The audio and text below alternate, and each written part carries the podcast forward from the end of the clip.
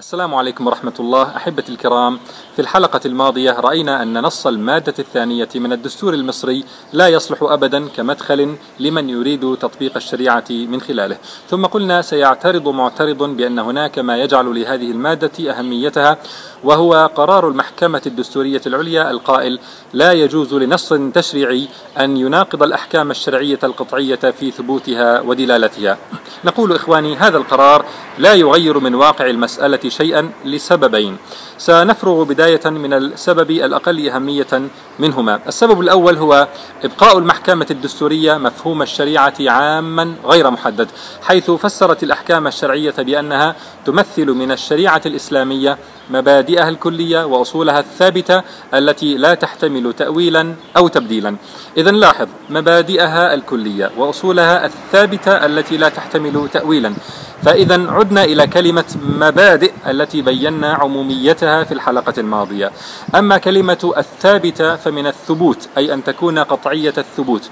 ومعلوم أن العلمانيين والحداثيين في مصر ما فتئوا وبدعم من وزارة الثقافة المصرية يطعنون على السنة النبوية وينكرون ثبوتها وحجيتها لكي يخلصوا من ذلك إلى ترك أحكام القرآن دون دلالة وهم يعلمون قاعدتنا.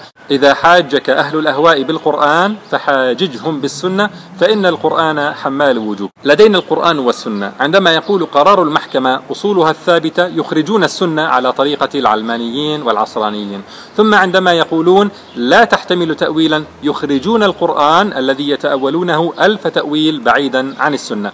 وزيادة في تضييع الشريعة نصت المحكمة في حكمها أنه ومن ثم صح القول بأن اجتهاد أحد من الفقهاء ليس أحق بالاتباع من اجتهاد غيره وربما كان أضعف الآراء سندا أكثرها ملائمة للأوضاع المتغيرة ولو كان مخالفا لآراء استقر عليها العمل زمنا. وهذا النص يمكن من الاعتماد على رأي شاذ مخالف للإجماع. وعند الحاجة يمكنهم طبعا الرجوع إلى آراء الشيعة معتمدين على ما قاله الدستوري المستشار عبد الرزاق السنهوري في كتابه الوسيط في القانون المدني ومذهب الإمامية يمكن الانتفاع به إلى حد بعيد. ومذهب الإمامية يعني الشيعة يمكن الانتفاع به إلى حد بعيد. بعد هذا كله هل هناك كتاب معتمد لدى المحكمة الدستورية اسمه مبادئ الشريعة الإسلامية الكلية وأصولها الثابتة التي لا تحتمل تأويلا أو تبديلا؟ هل لديها كتاب كهذا؟ يمكن أن نتصفحه لنعرف ما هي هذه المبادئ أو الأصول. بالطبع لا يوجد كتاب كهذا. لا يوجد. فالأمر يراد له أن يبقى هلاميا عاما. سيقال لكن حصل أن يستفاد من هذا القرار عندما قضي لصالح موظفين في مصر للطيران بعد أن فصلوا لامتناعهم عن تقديم الخمور وكغيرها من القضايا. فأقول إخواني الباطل يعلق الناس بأمل وهمي حتى يبقوا مخدوعين به تائهين في دهاليزه بدلا من أن يبين لهم قبحه فييأسوا منه ومن دهاليزه ويبحثوا عن المخرج الحقيقي. وإلا فماذا استفاد البرلمانيون الإسلاميون من هذا القرار طوال السنوات الماضية؟ هل استطاعوا أن يؤسلموا القوانين من خلالهما؟ ألم يكن القرار موجودا والخمارات وبيوت البغاء مفتوحة على مصراعيها بقوة القانون؟ والكتب تؤلف والإعلام ينضح بالسخرية من الله وكتابه ورسوله والدعوة تحارب والأنفاق تردم على أهل غزة والمسلمات يسلمن للكلام الكنيسة هل استفاد الإسلاميون من قرار المحكمة الدستورية في وقف هذا كله؟ بل سنت قوانين جديدة مخالفة للشريعة في ظل وجود هذا القرار وبقيت الشريعة غائبة عن القوانين الجنائية والسياسية والعسكرية والتجارية والإدارية فلما لم تستخدم هذه المادة لإبطال هذه القوانين المخالفة لشرع الله؟ فموافقة حكم شرعي في حادثة أو حادثتين لا يزيد عن أن يكون استنزافا لطاقات الإسلاميين وإيهاما لهم بوجود أمل في أسلمة الواقع من خلال الدستور الوضعي. كان هذا السبب الأول لقولنا أن حكم أو قرار المحكمة الدستورية لا يعين أبدا على تطبيق الشريعة. السبب الثاني والأهم هو أن الدستور والمحكمة الدستورية يخضعان الشريعة لحكم البشر. فما يطبق من أحكام الشريعة لا يطبق لأنه حكم الله بل لأن الدستور ومحكمته ومن ثم البرلمان أذنوا لهذا الحكم بالتطبيق. وهذا ليس من الإسلام في شيء بل هو تأليه للبشر بجعلهم حكاما على شريعة رب البشر سبحانه متحكمين بهذه الشريعة. إن المادة الثانية لا تعرض من الناحية الدستورية البحتة على أنها حكم الله أو شرعه الذي لا راد له ولا معقب بل تعرض على أنها اختيار وحكم الشعب القابل للأخذ والرد والتعديل لأن سلطة الشعب والبرلمان فوق الشريعة وحاكمة عليها في الدستور. ومن حق البرلمان أن يعدلها أو يلغيها في أي وقت متى توفرت الأغلبية اللازمة لذلك بموجب الدستور. وبالتالي فهي لم تشرع على أنها تعبد لله وإذعان لحكمه أو تسليم له ولشريعته بل شرعت لأنها توافق هوى البرلمان وحكمه واختياره. فالدستور يخضع الشريعة لأهواء البشر في كل المراحل. الدستور يخضع الشريعة لأهواء البشر في كل المراحل. فأولا وجود المادة الثانية منوط بإرادة البرلمان فالمادة 189 من دستور 71 تقول لكل من رئيس الجمهورية ومجلس الشعب طلب تعديل مادة أو أكثر من مواد الدستور من مواد الدستور. وهذا طبعا يشمل المادة الثانية. وكذلك المادة 60 من الإعلان الدستوري تعلق العمل بالدستور بموافقة الشعب عليه دون أدنى إلزام بوجوب موافقته للشريعة. وبالتالي فليس في الدستور ما يلزم ببقاء المادة الثانية. ثانيا قررت المحكمة الدستورية أن تأثير المادة الثانية يقتصر على القوانين التي صدرت بعدها فقط. أما القوانين القديمة فلا تأثير للمادة الثانية عليها. ثالثا لا سيادة للمادة الثانية على بقية مواد الدستور فتأثيرها يقتصر على القوانين فقط وليس على مواد الدستور الأخرى. بل نص من يسمون فقهاء الدستور على تقييد مادة الشريعة الإسلامية بباقي مواد الدستور المخالفة للشريعة. فقد قال السنهوري في وسيطه يراعى في الأخذ بأحكام الفقه الإسلامي التنسيق ما بين هذه الأحكام والمبادئ العامة التي يقوم عليها التشريع المدني في جملته. فلا يجوز انظر إلى تركيب كلامه فلا يجوز الأخذ بحكم في الحكم الإسلامي يتعارض مع مبدأ من هذه المبادئ حتى لا يفقد التقنين المدني تجانسه وانسجامه. وقال المستشار حامد الجمل والمادة الثانية لا يمكن تفسيرها وحدها بمعزل عن المواد الأخرى في الدستور ومنها ما يتعلق بالمساواة وعدم التمييز بين المواطنين يعني إذا خالف حكم من أحكام الله مبدأ من مبادئ الدستور كسيادة الشعب والمدنية والمواطنة وحق الردة وولاية الكافر وغيرها فما الحل؟ الحل أن يرد حكم الله ويعمل بحكم الدستور إذ لا يجوز عندهم أن يعمل بحكم الله في هذه الحالة كبرت كلمة تخرج من أفواههم. رابعا تحديد ما إذا كانت القوانين الجديدة موافقة أو غير موافقة للمادة الثانية لا يخضع لأية أسس شرعية.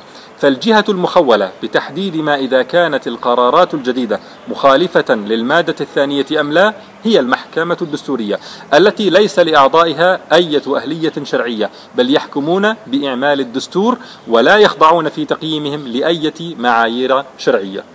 وبالتالي فتفسيرهم للمادة الثانية والذي فرح به الإسلاميون البرلمانيون هذا التفسير قابل للطعن والمحكمة قد تغير رأيها وأعضاؤها قد يتغيرون. وليس هناك ما يلزم ببقاء قرارها ما دام أن المحكمة ذاتها لا تتخذ الشريعة مرجعية بل تخضع الشريعة لقواعد الدستور الوضعي.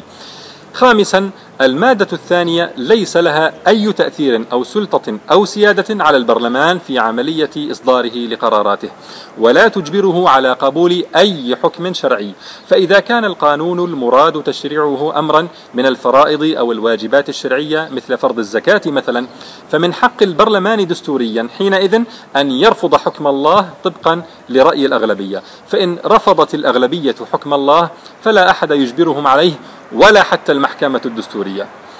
سادسا على فرض أن البرلمان وافق على حكم من أحكام الله فإنه لا يصدر إلا بعد أن ينزع عنه صفة أنه حكم الله ويكسى بصفة حكم الشعب ليعطيه صفة برلمانية دستورية.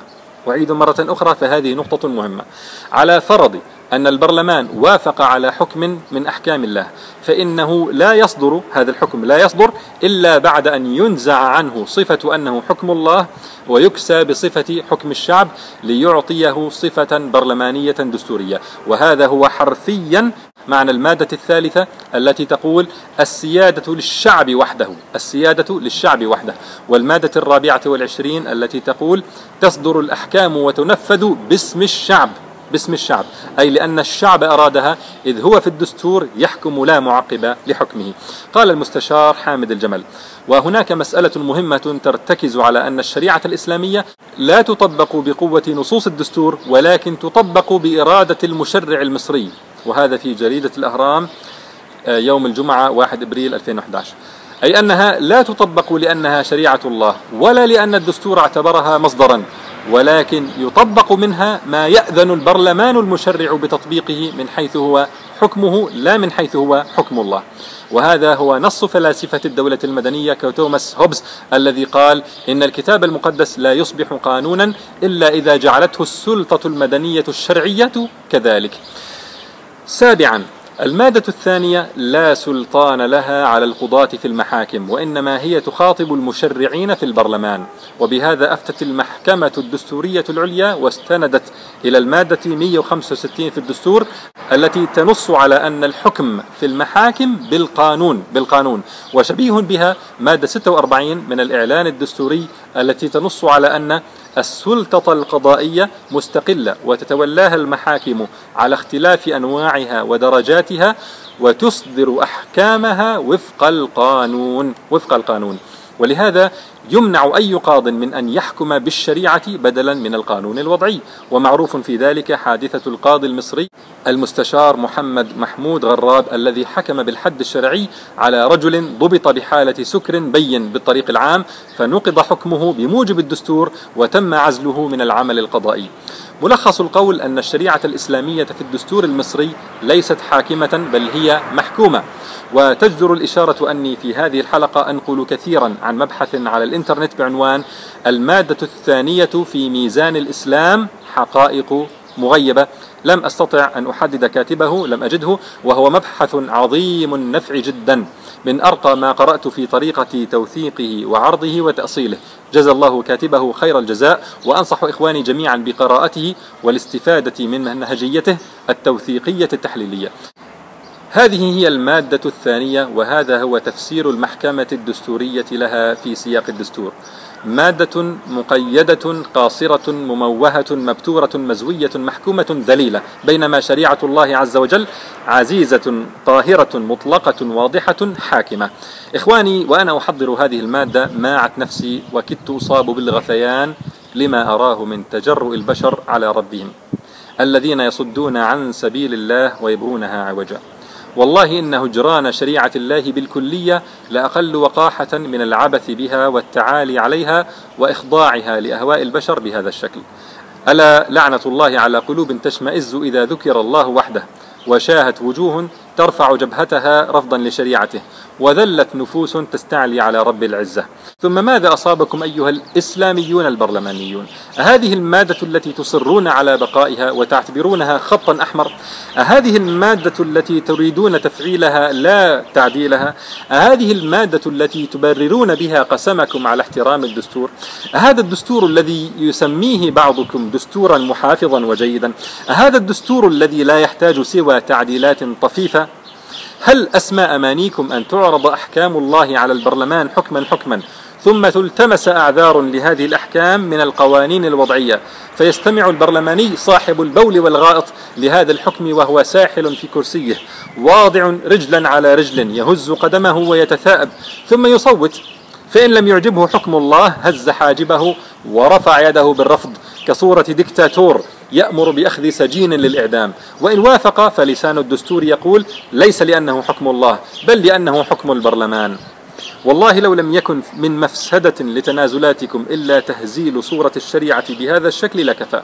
شريعة الله أيها البرلمانيون لا تطبق من خلال ثغرة في الدستور والقانون الوضعيين. فاربوا بها عن هذا المقام الدنيء. ولا والله لا معنى للتشبث بهذه المادة لا معنى للتشبث بهذه المادة وسط ركام من جعل البشر أربابا يشرعون من دون الله وتجب لهم الطاعة بنص الدستور. لم تغير المادة ولا تفسيرها من حقيقة الدستور المصري شيئا. حاكها أرباب الدستور وقيدوها بمواده لتكون كسراب بقيعة. يحسبه الظمآن ماء حتى إذا جاءه لم يجده شيئا. ووجد الله عنده فوفاه حسابه. والله سريع الحساب. أو كظلمات في بحر اللجي.